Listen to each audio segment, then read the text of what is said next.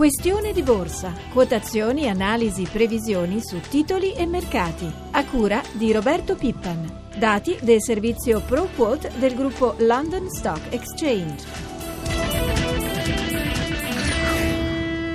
Le borse europee un'ora dall'apertura sono positive, Milano la migliore in Europa, c'è attesa anche per, la, per, le aste dei bot per quasi 8 miliardi di euro in programma oggi. Buongiorno da Danilo Tolardo e benvenuti a Questione di Borsa. Per tutti gli aggiornamenti in linea alla redazione di Milano, buongiorno a Paolo Gila. Buongiorno da Milano, Piazza Affari sta guadagnando lo 0,70% mentre il resto d'Europa viaggia poco sopra la parità, ad eccezione anche di Madrid che avanza dello 0,40%, Londra segna più 0,03%, Francoforte più 0,08%, Parigi invariata. Lo spread, il differenziale di rendimento tra BTP decennali e Bund tedeschi, come sta andando? È poco mosso, in leggera risalita rispetto alla chiusura di ieri, 312 punti, lo vediamo adesso a 314. Tra gli energetici Saipem traina il rialzo.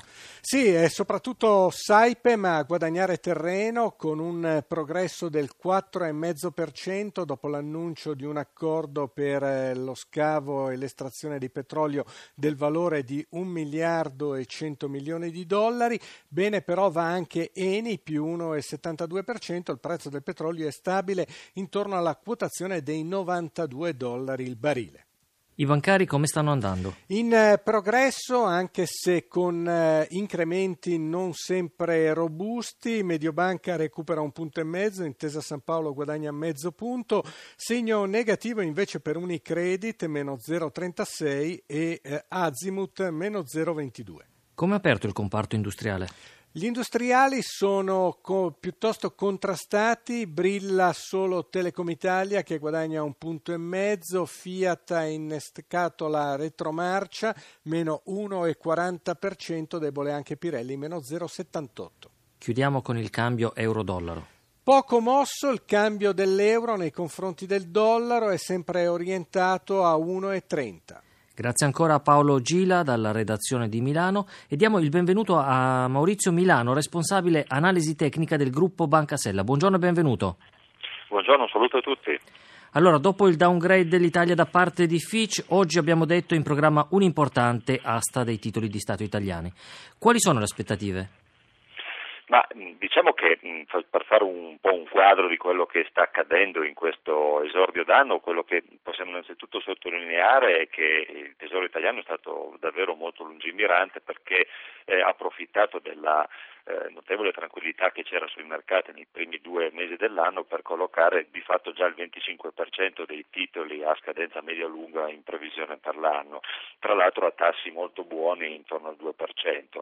Il Tesoro sta diciamo, di fatto perseguendo una strategia di allungamento della vita medio del, del debito mh, mm, e questo mh, mm, ha consentito quindi di eh, già, per usare un'espressione comune, di mettere già fieno in cascina, quindi in qualche modo ci troviamo in questa, mh, questo frangente con un rinno, rinnovate tensioni in una situazione abbastanza, abbastanza tranquilla. E, oltre a questo fatto bisogna anche sottolineare che lo spread è sì risalito dopo i risultati elettorali, però di fatto siamo intorno ai 310 punti rispetto al Bund tedesco, che quindi è una situazione ancora di eh, relativa tranquillità. Un segnale davvero di allerta si avrebbe solo se lo spread eh, sul decennale italiano-tedesco risalisse al di sopra dei 350-370 punti, ma al momento sono valori ancora lontani. Quindi probabilmente abbiamo davanti delle aste con dei tassi sicuramente peggiorativi rispetto a quelli del mese di gennaio o di febbraio, però ancora su livelli, su livelli sostenibili e questo è eh, sicuramente l'aspetto positivo. È chiaro che eh, se la situazione di, di, incertezza si protraesse per, per molti mesi, un po' per volta le, le, tensioni sui tassi inizierebbero a, a, farsi sentire con ovvie ripercussioni eh, negative sulle aste, però al momento ecco, possiamo dire che siamo in una situazione ancora di relativa tranquillità.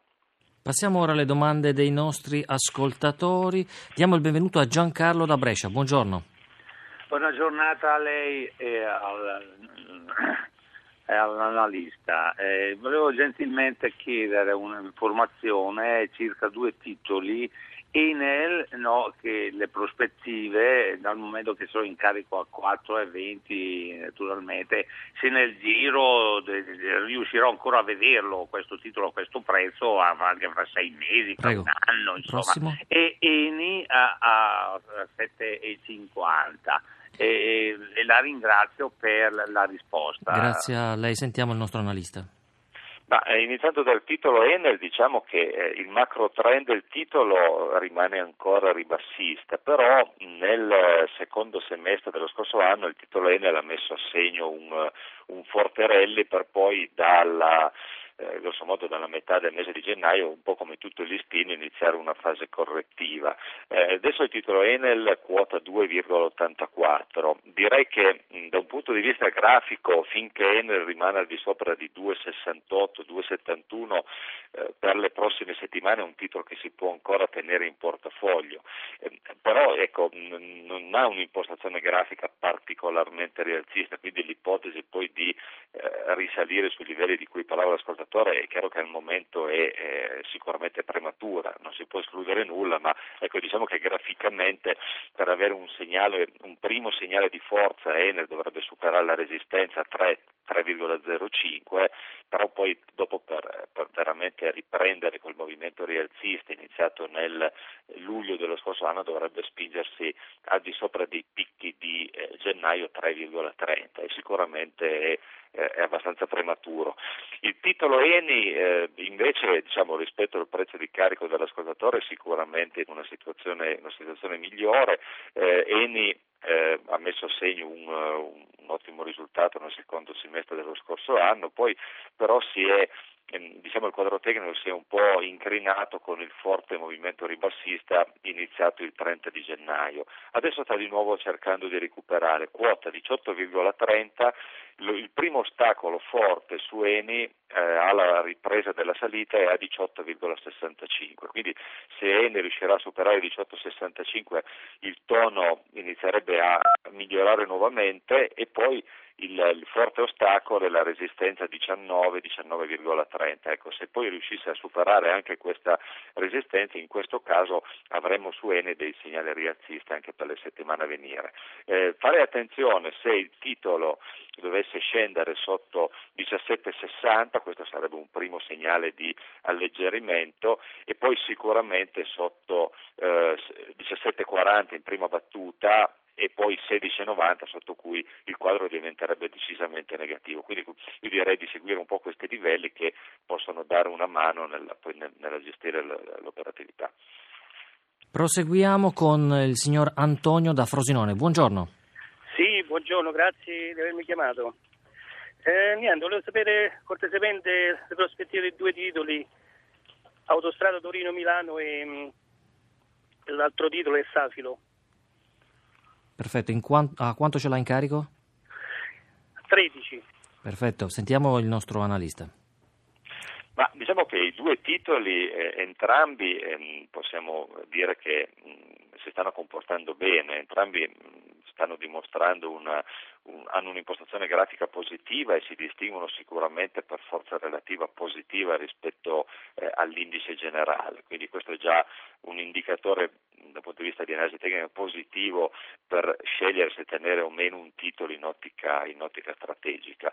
Eh, iniziando da Autostrade Torino-Milano, adesso quota 9,51, eh, direi ehm, se il titolo, finché il titolo Autostrade Torino-Milano rimane al di sopra del supporto critico a quota 8, eh, non ci sono segnali di deterioramento per le settimane e per i mesi a venire. Eh, il tono peggiorerebbe sotto 8,65, quindi qui bisogna vedere se l'ascoltatore decide o meno poi di eh, alleggerire nel caso scendesse sotto 8,65, però solo la rottura di 8 darebbe un segnale eh, davvero negativo. Se riesce a superare il quota 10 appunto che non è lontanissima, il titolo autostrade potrebbe proseguire in questo rialzo verso 11-11,25. Dare target più alti al momento è impossibile, però visto l'impostazione di fondo rialzista si potrebbe seguire il titolo con quell'impostazione detta di stop trailing, cioè eh, alzare man mano il livello di stop loss in modo da accompagnare il rialzo del titolo e eh, quindi nel caso poi ridiscendesse eh, iniziare ad alleggerire, mentre invece se il prezzo continua a salire darsi dei prezzi di uscita man mano più elevati. Lo stesso discorso si può fare per Safilo perché anch'esso è inserito in un trend rialzista, adesso Safilo quota 9,95, finché rimane al di sopra del supporto critico in area 8,75-9 l'impostazione rimane positiva, direi che finché sopra 8,75 si può, eh, si può tenere tranquillamente, Bene. anche questo da seguire alzando i livelli man mano che il trend si sviluppa. Bene, per oggi questa era la nostra ultima domanda. Ringrazio Maurizio Milano, responsabile analisi tecnica del gruppo Banca Sella. Questione di borsa finisce qui. Un grazie va a Francesca Librandi e a Paola De Benedictis per la collaborazione al programma. Ringrazio alla parte tecnica Stefano Capogna. Per gli aggiornamenti sui mercati vi rimando alla rubrica subito dopo il GR1 delle 12. La linea passa tra cielo e terra da Danilo Tolardo. Grazie per averci seguito e buon proseguimento d'ascolto, sempre in compagnia di RAI Radio 1. I contenuti di questa trasmissione non costituiscono attività di sollecitazione del pubblico risparmio da parte di RAI Radio Televisione Italiana e non costituiscono giudizio da parte della stessa sull'opportunità di eventuali investimenti. RAI Radio Televisione Italiana non è responsabile di eventuali errori che potrebbero derivare da un non corretto utilizzo delle informazioni contenute in questi servizi.